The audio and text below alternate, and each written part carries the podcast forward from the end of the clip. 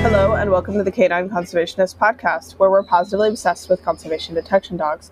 Join us every week to discuss detection training, welfare, conservation biology, and everything in between. I'm Kayla Fratt, a co founder of K9 Conservationists, where we train dogs to detect data for land managers, researchers, agencies, and NGOs. Today, I have the joy of talking to Scott Buchanan, the state herpetologist with Rhode Island Division of Fish and Wildlife. We're going to be talking all about the work, uh, the important work he's doing with wood turtles, and the uh, starting to touch on some of the work that was done with Christine Hoffman and Julia with their detection dog Newt, finding wood turtles a couple years back. I'm super excited to get to this interview, but before we dive in, we're going to look at our science highlight. Scott recommended that we read um, a glimpse into the use of detection dogs to address global poaching, overharvesting, and trafficking of aquatic species, which is a chapter from the book Using Detection Dogs to Monitor Aquatic Ecosystem Health and Protect Aquatic Resources, which was edited by Dr. Niall Richards. This chapter basically goes through several different case studies about different programs used to um, combat trafficking with these uh, with detection dogs for aquatic species. So the chapter starts out with a, start, story from B. Braun about a, a program that he piloted training detection dogs to find live animals in German airports, which ultimately led to a wildlife detector dog, detector dog workshop with attendants from 13 countries. The chapter then explores Traffic, which is a division of WWF India, World Wildlife Fund India. These pages largely focused on the routine and care of the dog within the traffic facility, and then next up, the chapter interviews Lauren Went about her work with Benny, her conservation dog who's trained on aquatic resources, including shark fin. Um, she talked about the criteria before adding new targets, acquisition of targets, and storage. And this is back when Lauren Went was with Washington State. She now is employed at Working Dogs for Conservation alongside Benny. Finally, the chapter examines a case study of using dogs to detect illegally harvested lobster and abalone.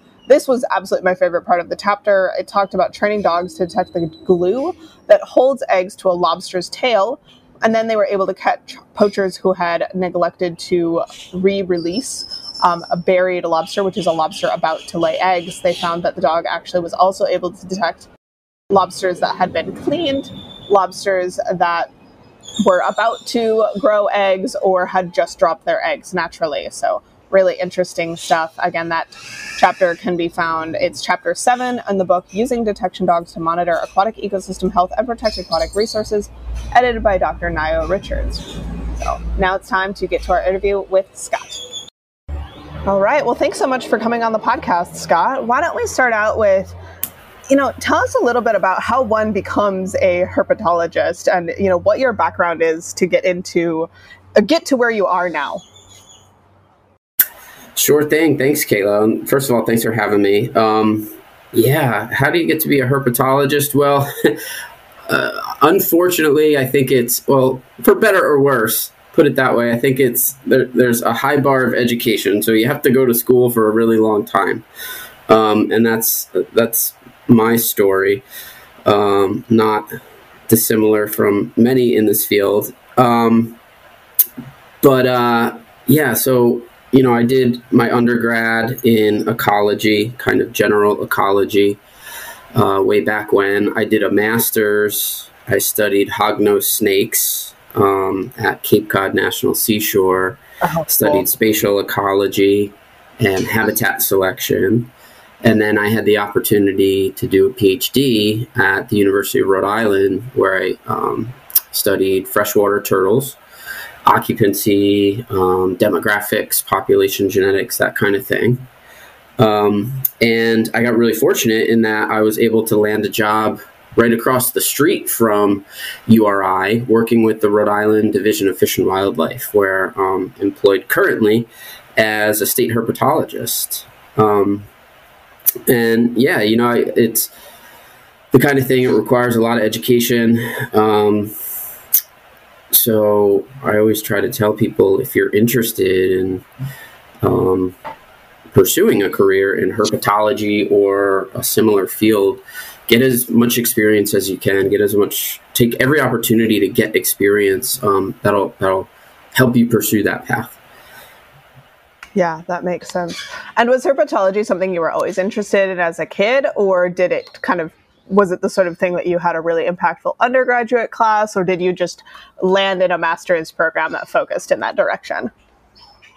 Well, it, my interests were broad growing up. I was always fascinated by amphibians and reptiles. Uh, certainly, you know, I remember well the first snake I ever saw in the wild when I was a kid. Um, but like, I wasn't the prototypical kid herper necessarily, you know. Um, it wasn't until after my undergraduate, I, I, I, knew from a young age, I was like, I want to work outdoors, I want to work in conservation, but that could go in many different ways. And, and so, undergrad, I studied ecology, I was very interested in conservation, but it wasn't until after undergrad when I got a volunteer position at Cape Cod National Seashore, uh, working as a herpetological field tech. And um, being immersed in like data collection, and uh, inventory and monitoring of amphibians and reptiles in that setting that it really flipped the switch. And um, I worked with, I was fortunate also in that at that same time, there were a number of graduate students doing work there um, mm-hmm. at both the master's and PhD level. So there was this little like herp conservation community that was there. Um, and there were some great mentors uh, at that time in my life, and I, I, hadn't even considered going to grad school at that point. I just wanted to go to work, um, but that changed after exposure to you know the work that these other young people were doing, and um, having a great mentor and Bob Cook, who was the park herpetologist at the time, uh, and I ended up doing a master's there and going back to work seasonally there for six years in a row. Um, and really, wow. you know, fell fell in love with mm-hmm. not just Cape Cod, but southern New England. I was my family. I grew up in New Jersey for the most part. Um, and yeah, I don't know. One thing led to another, and um, here I am. Yeah, no, that's great, and you know, I think always a good reminder that falls uh, rings true for so many of the careers that our listeners are interested in. It's just it's it's a lot of education and a lot of taking opportunities, and yeah, the, that inspiration is so important as well. So, what is what does um, a state herpetologist do? What are some of your your goals, and you know, what does your day to day look like? Sure. And I'll start by saying almost no two days are alike, um, which is good. I like that about the job. Um, the quick version is it's all things conservation and management, amphibians and reptiles in the state of Rhode Island.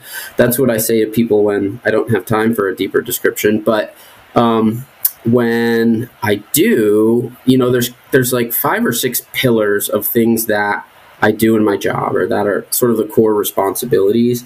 And um, one, which is probably the most fun, is inventory and monitoring of amphibians and reptiles in the state of Rhode Island. So, you know, we always want to learn more about where our species are um, and the state of their populations so that we can inform conservation and management as much as possible and take into account populations of amphibians and reptiles um, when we can. When you know all the things that are going on out there um, are at some decision making point. Uh, we have about 40 species of amphibians and reptiles in Rhode Island, so that's a lot. You know, that's a, an endless effort, and things are always changing. Mm-hmm. We're never going to know as much as we want to know, so we have to prioritize. And usually, we prioritize learning more about species of conservation concern threatened and endangered species, vulnerable species, that sort of thing. Um, and that's like doing surveys, that's um, doing data collection opportunistically sometimes. Any source of data is good data. We try not to turn anything away and try to um, keep track of everything coming in the door. So that's one big thing. Um, mm-hmm. Another part of the job is kind of wearing a regulator hat. Uh, so every state has laws and regulations. around wildlife, and um, that's no different with amphibians and reptiles. So, on an annual basis, we might be kind of tweaking our regulations to change this or that or to improve the clarity of the regulations. Um, and then we also have to enforce those regulations um, wherever and whenever possible. So that can be in, in for me, that can be like doing inspections at a pet store. That can be working oh. with law enforcement if we get a public complaint about uh, someone in possession of wildlife that they shouldn't be in possession of, that sort of thing. Um, and then you have, of course, just habitat management. So, um, you know, every whenever there's habitat management going on, especially on our uh, state lands, you know, um, there's a there's a, a role for me to play in informing those decisions. And then you have outreach and education, uh, working with the public, kind of doing things like this, you know, working to put information out there and inform the public and raise interest by the public. And then, um, what else? That, that I think that covers the biggest, um, you know, pillars of the job. But like I said, it's dynamic. It's changing all the time. There's always things you don't predict that come up, and you're putting out brush fires. And um, it's a really interesting and oftentimes fun and rewarding job. So I'm grateful to have that job. Yeah, the variety sounds really, really great. And there's there's so much that's involved. That sounds like a very cool job. So pivoting now, we're ta- we're here to talk mostly about wood turtles. Um, so why don't you mm-hmm. tell us a little bit about what are what are wood turtles? What are they like? What challenges are they facing for someone who maybe hasn't heard of them or maybe has heard of them but couldn't necessarily pick them out of a lineup? Um, what what do we need to know about our wood turtle friends? Sure. Uh, wood turtles are a really cool species, and a lot of my focus in my job and um, stemming from my PhD has to do with turtles more than anything else in my job, and that's in part because uh, turtles are so vulnerable. Kind of a combination of their biology and um, the risks that they face in the wild. So uh, I've been in this position almost five years, and a lot of my energy's gone towards turtles. Uh, in Rhode Island, wood turtles are one of our most imperiled species, and they are a um, freshwater turtle, or sometimes referred to as a semi aquatic turtle, meaning they spend part of their life in freshwater, part of their life in the uplands. Um, they're very much a habitat specialist and they're associated with freshwater hmm. streams. Um, okay. Like non, typically non-degraded, clean water, uh, gravelly, sandy bottom streams. Um, their geographic range stretches probably from like Virginia up into eastern Canada and parts of the Midwest. Wow. So they're uh-huh. acclimated to cold weather for sure um, kind of a, a, northern species, I would say, in respect to you know U.S. geography. Mm-hmm. Um, and they're this beautiful species. I think the, the, the carapace length, the shell length, probably gets up to about eight inches. They have sort of like an etched pattern in the scutes of their shell which uh-huh. gives them their name. They look like they've been etched by wood. Oh, um, cool. And they have like orange coloring on the face. Uh, they are, when you come across them, typically they're like docile and easy to handle and um, just this really cool species. And they're very much imperiled. So they're. Um, throughout their range. And in Rhode Island, you know, we're a small state, we have a handful of populations, we're particularly concerned about them, but they're subject to a whole variety of, of, of risks. And, you know, it's typical ones. It's urban, suburban development, you know, for mm-hmm. new homes and construction.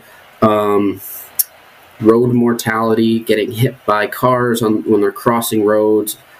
Uh, similarly, with agricultural equipment, um, getting getting hit by a mower or something like that. Uh, mm. There's always disease risk in reptiles. Um, they're subject to illegal collection, illegal collection from the wild for the pet uh-huh. trade, uh, and and also habitat degradation because they are a freshwater. Uh, they rely upon a fr- freshwater st- stream specialist.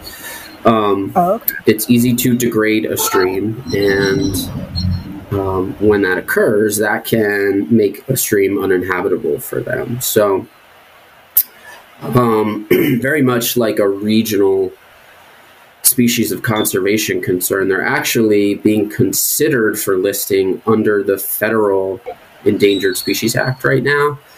Gotcha. And that decision is pending. We're probably going to learn later this year if, in fact, they um, obtain some status. And it seems possible that they could at this point. Gotcha. Yeah. Yeah, so definitely one of those species that they've got a lot of challenges, and I think you know yes. almost anytime you hear about a, a habitat specialist nowadays, that um, yeah. that can't be a good thing, um, kind of conservation wise. So, what are some of the goals that um, you have in your role as far as researching these wood turtles? Like, what are the questions that are still outstanding that are of conservation conservation importance for them? It, it all starts with learning more about the populations we have in Rhode Island. Um, unfortunately, we know very little uh, about the species in the state. Uh, we can infer based on having collected very little data over the years, very little incidental, um, very few incidental observations over the years from fish and wildlife staff and other researchers in the state and also the public. Like we know there's not a ton of them and we know a few places where they occur where populations seem to be at least most robust in the state.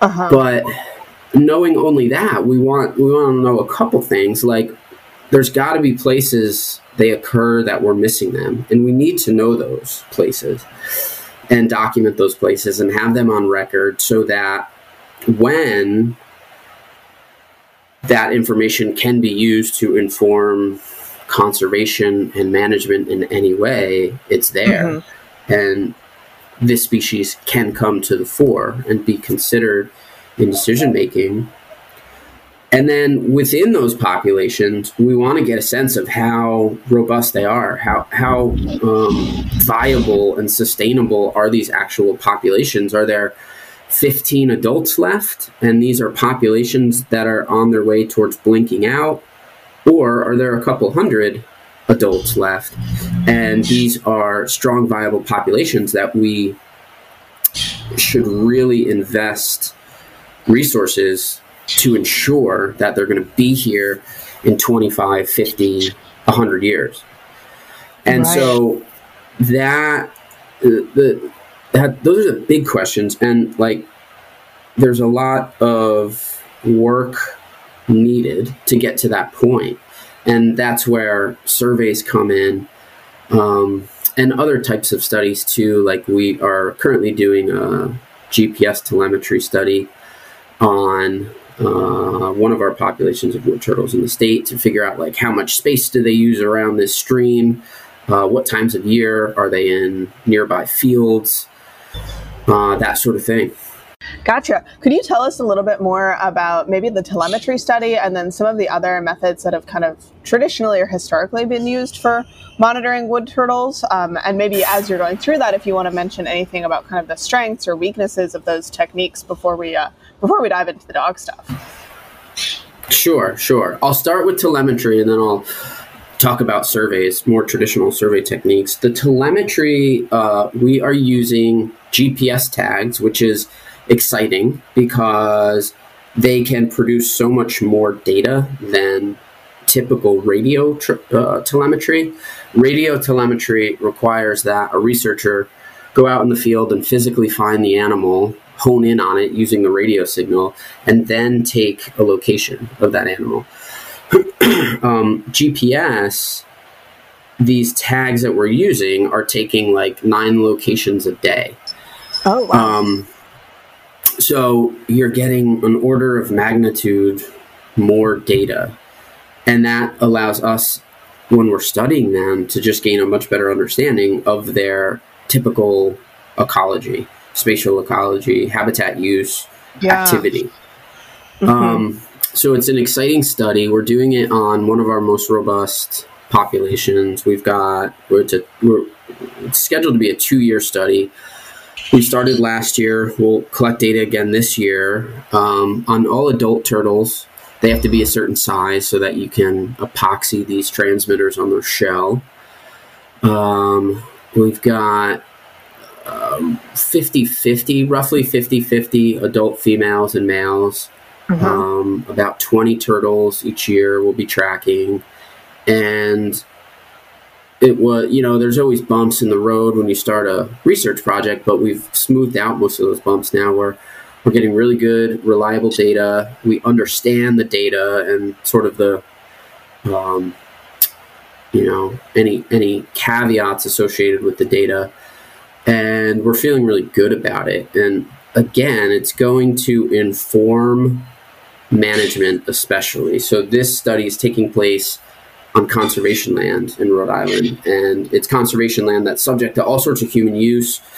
Um, hunting, fishing, horseback riding, hiking, camping, all that sorts of stuff, um, and and some habitat management as well, Ve- vehicle traffic. So we feel like it's going to inform us to say, okay, you know, during these times of years in these areas, let's be as hands off as possible to make sure that we're not uh, mowing wood turtles or disturbing wood turtles yeah. or subjecting them to vehicle traffic, that sort of thing.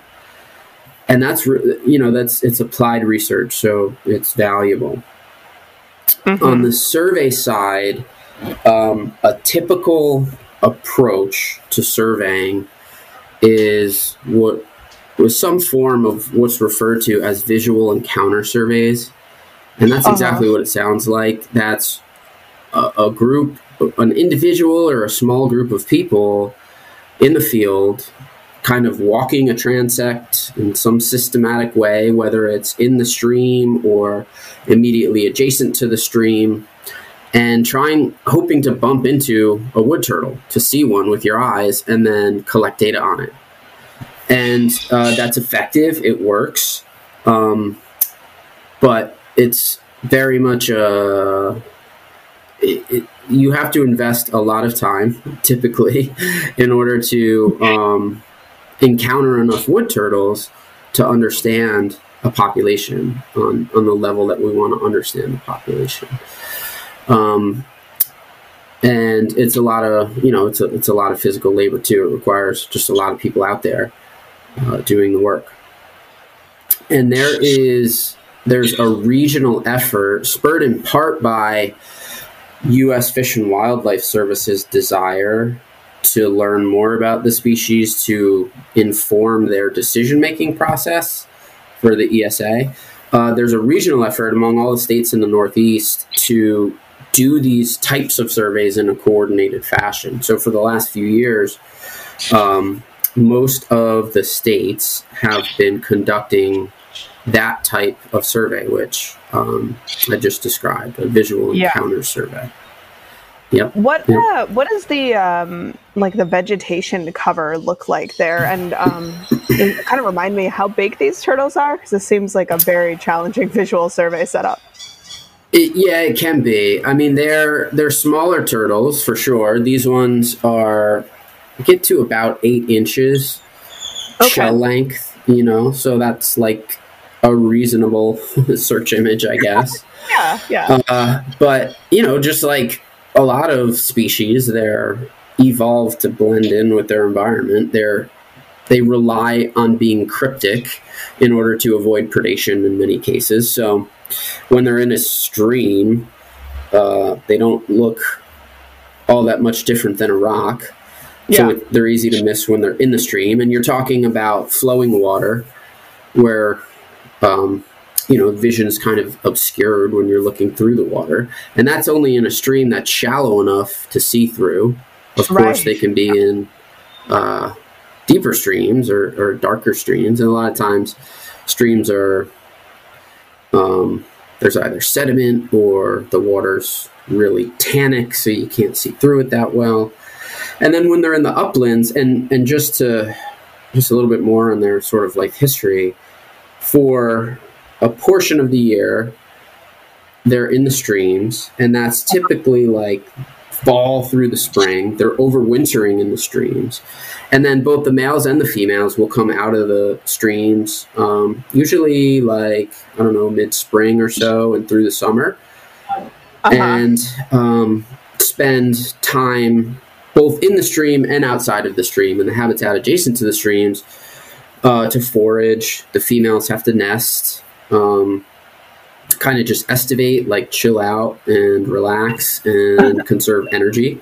Okay. Um, to to thermoregulate to bring their body temperature up so that their metabolism can kick in and they can grow, all that sort of stuff. Um, and now, when they're in the uplands, you know, habitat, the, the vegetation varies widely.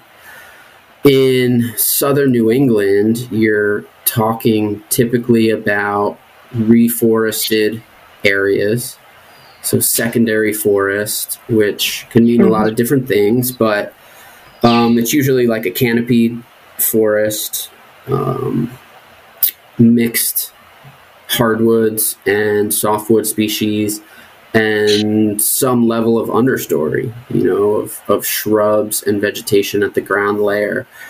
Cover is important for them. They can go under leaf litter or they can just kind of bury themselves in a grass or um, thick vegetation to hide. Okay. And then another important component of that vegetation is um, fields. A lot of there's there's just there, a typical like matrix of habitats in my part of the world is like forest and field, and the field is agriculture or um, kept in grassland for habitat management purposes or something like that.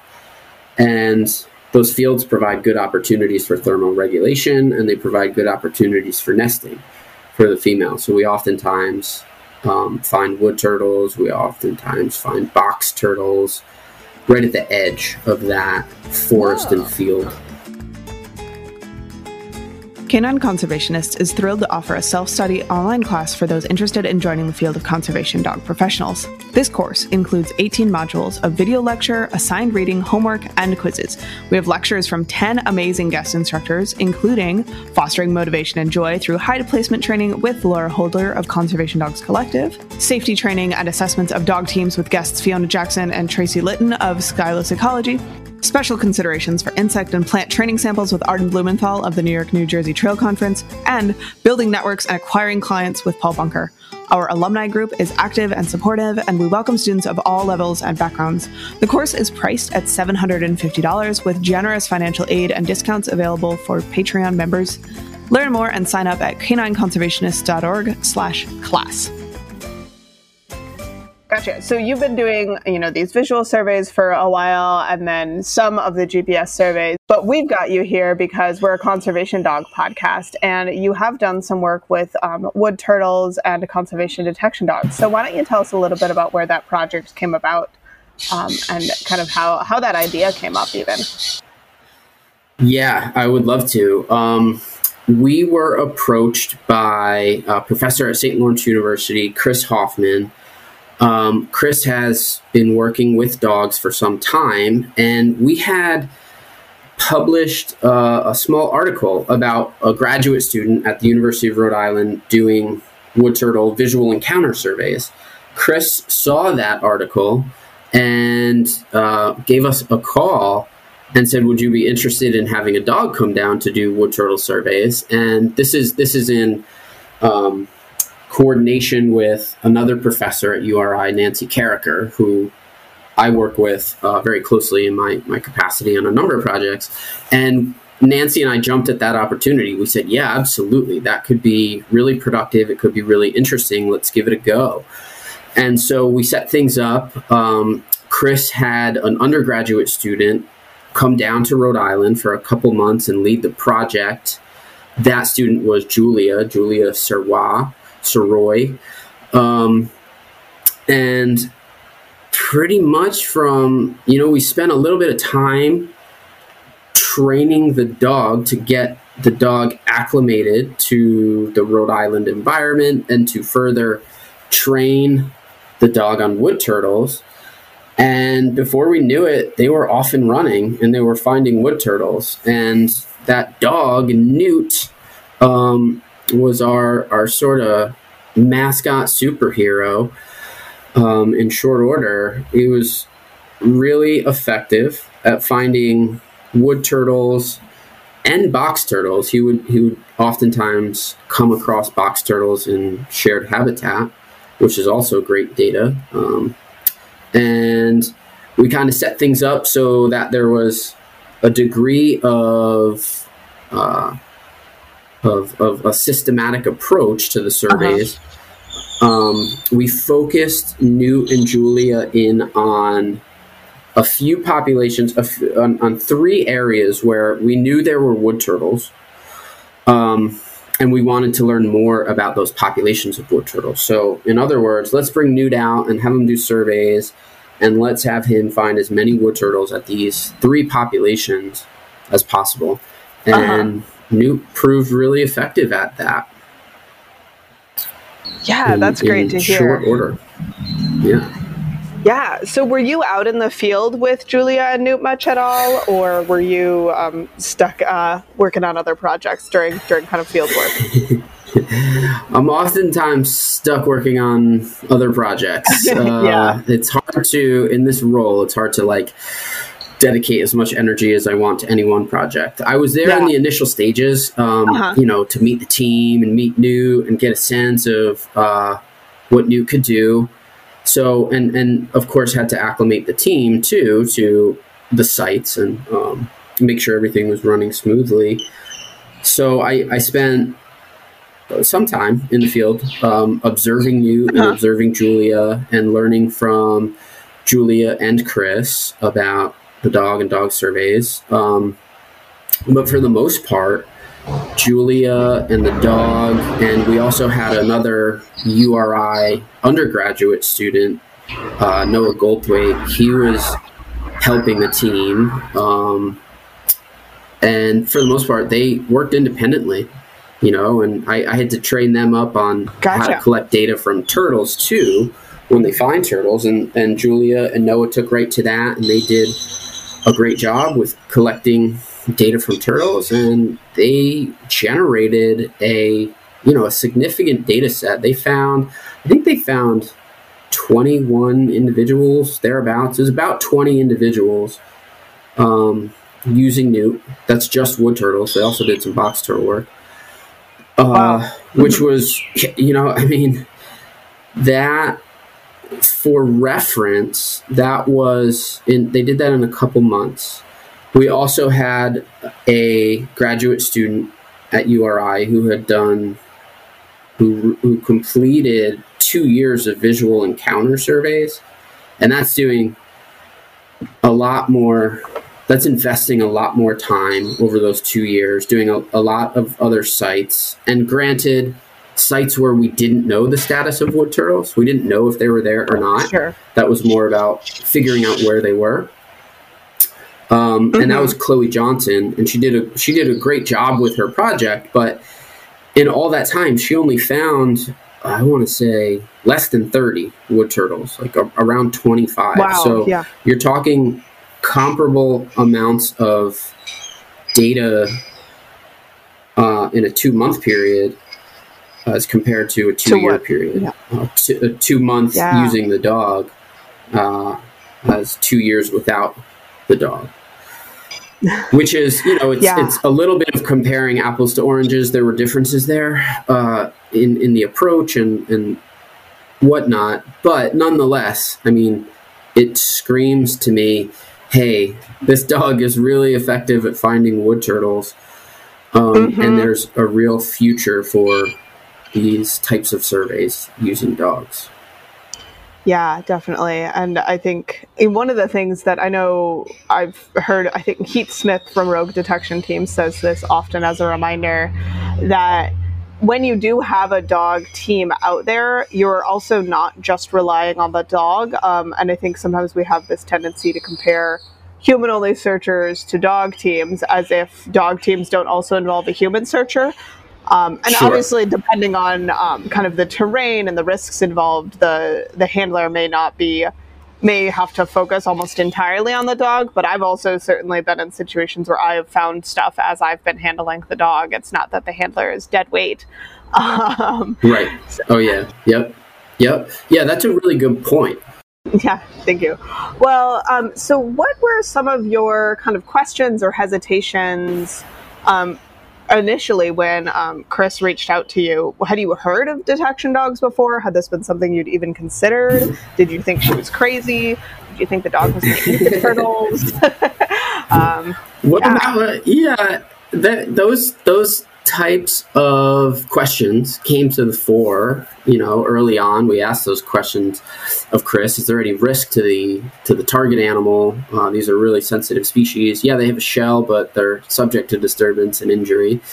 Uh, and she was quick to dispel those fears, um, and we didn't see anything like that. You know, there's Newt was well trained and uh-huh. was not aggressive towards any animal and would just lie down when he found a turtle. Um, other initial concerns and questions we had were just like around logistics. You know, um, we had to try to set this up in short order, and I had heard of dogs as uh, turtle detectors before, and usually in the light that they were good at finding turtles. Mm-hmm. But um, you still have to figure out all the logistics. You have to figure out how are we going to use the dog team most efficiently? Uh, we have an ongoing turtle survey project in the state. Uh, how are we going to coordinate with those surveys and not disrupt those surveys? Um, and you know, we just we, we figured it would be a challenge, but we went for it anyway, and it was really rewarding in the end.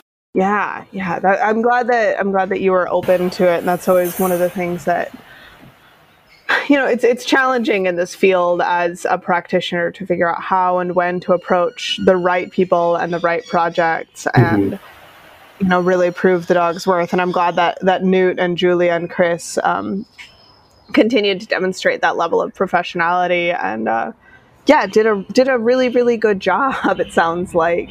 So, is there? Do you have any hopes for uh, returning to work with with dogs? Do you have the data that you feel like you need? Um, what is kind of what are your thoughts as far as the future of Rhode Island uh, uh, wood turtle detection dogs? Well, I I am very much open to continuing the work. You know, when we first spoke with Chris, I was open minded and optimistic, but also, you know, cautiously optimistic. Um, I had never seen dogs in practice in this capacity before.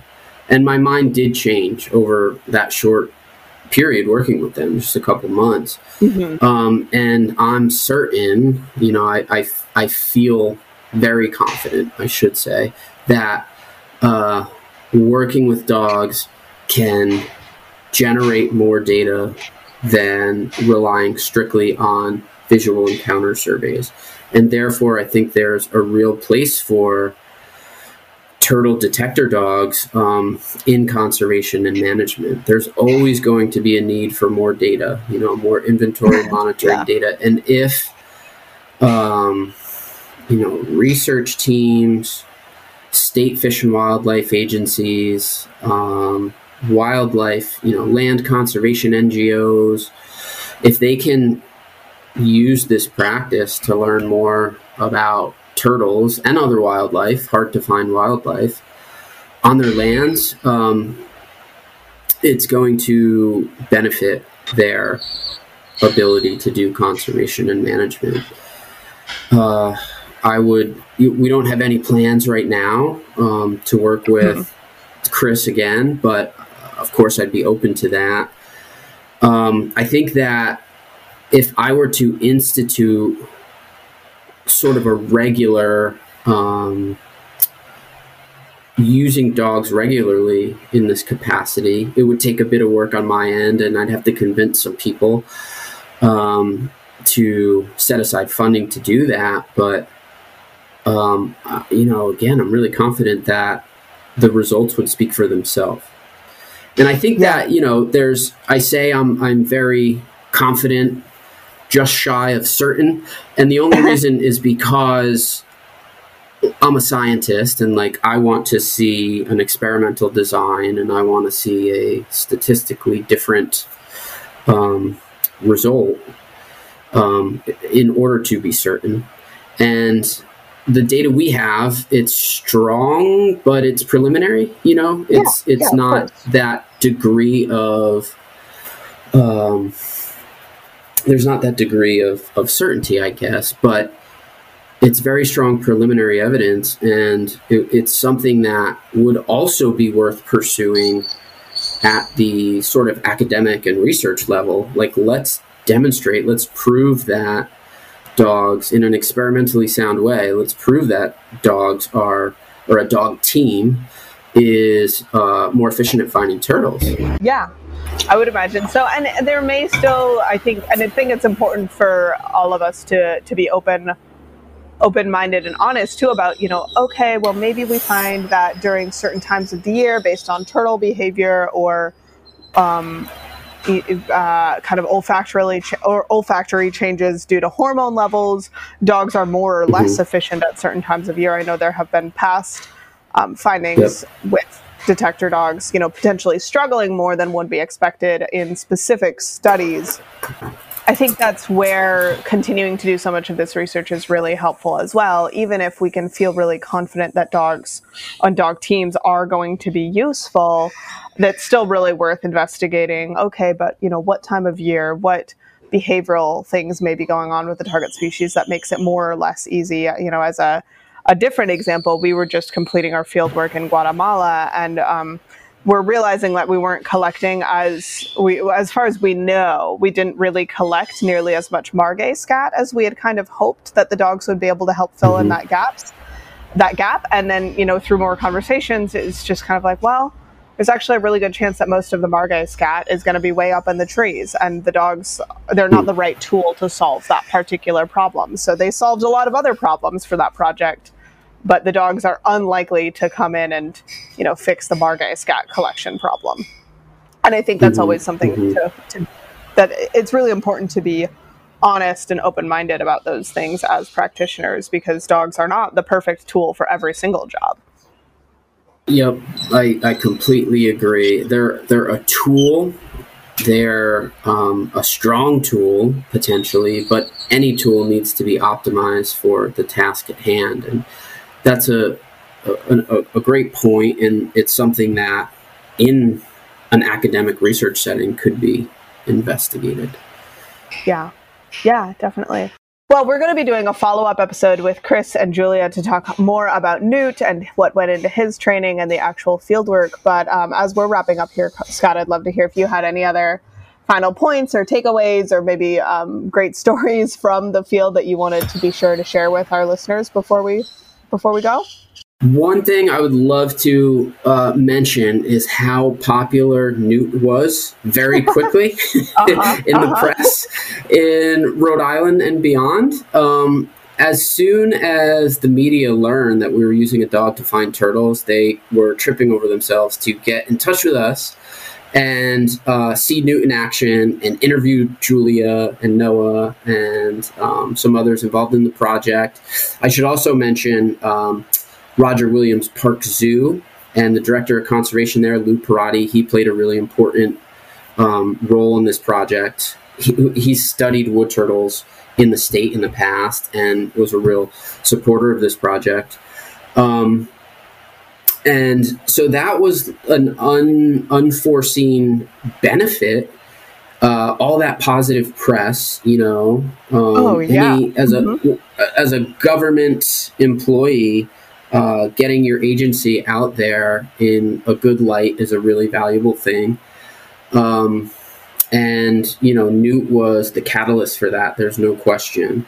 We've talked a little bit um, in a couple different areas about the uh, the fact that because uh, dogs are charismatic megafauna in a way. They can bring this sure. positive media attention and focus to projects that might otherwise escape that sort of attention and focus. You know, when you're working on zebra mussel projects or eradication of an yeah. invasive plant or even surveys yeah. on some sort of endangered plant. It's just, it can be hard to get people excited about that. And I think turtles fall somewhere above invasive plants for sure as far as charisma. But, um, you know, for the general public, they're certainly not um, koalas or pandas. Um, but Correct. dogs can yep. really help help bring that charisma factor up. And again, that's not the main point, but it's certainly um, a benefit. Well, Scott, is there anything else that you wanted to bring up, or anything that maybe you wanted to ask me before we go here? I just think there's a ton of potential here. Yeah, uh, I agree. To use dogs and turtle conservation, you know. Yeah, well, and I think even there's a lot of potential to be using dogs more more consistently and on a staff level yes. whether it's on yes. in you know state federal national county government or within some of these larger preserves or coalitions um, i think you know personally there's a lot of reasons that i uh, i have a love hate relationship with this contractor based model but i think there there mm-hmm. could be a lot more long term benefit and a lot more long term data that comes out of figuring out more ways to have dog teams on staff within uh, given agencies or NGOs. Um, so I'm excited that that's something that you know I think the more we work with agent with these agencies, the more they might be able to start seeing that. And I hope it's something that I see more of in my lifetime. Here, here, yeah, and that raises the issue of illegal trade and wildlife yeah. trafficking, and I think that you know, hopefully that, that's a whole nother podcast, but um, there's certainly uh, a need for greater institutional capacity, agency capacity using dogs, yeah. not just relying on contractors to do it um, in, in that sector because yes. there's so much being shipped in and out of the country all the time. And yep. x ray machines can't get to it all. Dogs are really good at detecting um, uh, concealed wildlife as well. They really, really are. And again, it's the sort of thing where I think potentially, you know, you get a dog on staff so that they can do a couple months a year of field work on wood turtles, but then you've got the dog and the handler on staff. You might as well mm-hmm. spend a couple months working on. Um, you know, I don't know if there's a peak season for specific types of trafficking. I'm sure it depends on what's being trafficked, but you know, once you've got mm-hmm. these dogs around, then they're just become there are just more and more opportunities to leverage them and these dogs love the work and want to work and if you're strategic about what you're mm-hmm. teaching them to do um, you can have dogs working on different pro- you know a different project every month almost mm-hmm. interesting so, yeah yeah it's definitely something again i'd just love to be seeing more of and i think there are some groups already doing a really good job of that and those were you know highlighted in that book chapter that we sent uh, that we highlighted at the beginning of the podcast um, Mm-hmm. And again, I think we're we're in an exciting mm-hmm. place as an industry, and I'm I'm I'm really grateful for folks like you who are um, open to working with dogs and excited to see where this can go. And I'm glad that um, you know Julia and Newt were so helpful. Um, and I hope that these I hope that we keep hearing good news about our wood turtle friends. We're you know we're all rooting for them, whether we're actually actively working on them or not. It's good to hear. Good to hear. And likewise, keep up the important work that you're doing. Um, I think that there's there's a clear path here for more work in the future with dogs and conservation, and um, I hope that your work um, results in more dogs working in conservation. Yeah, yeah, exactly. Well, yeah, thank you. And um, for everyone at home, thank you so much for listening. I hope you learned a lot and you're feeling inspired to get outside and be a K9 Conservationist in whatever way suits your passions and your skill set. You can find show notes, donate to K9 Conservationists, join our Patreon, or sign up for our online handler course at k9conservationists.org. Until next time.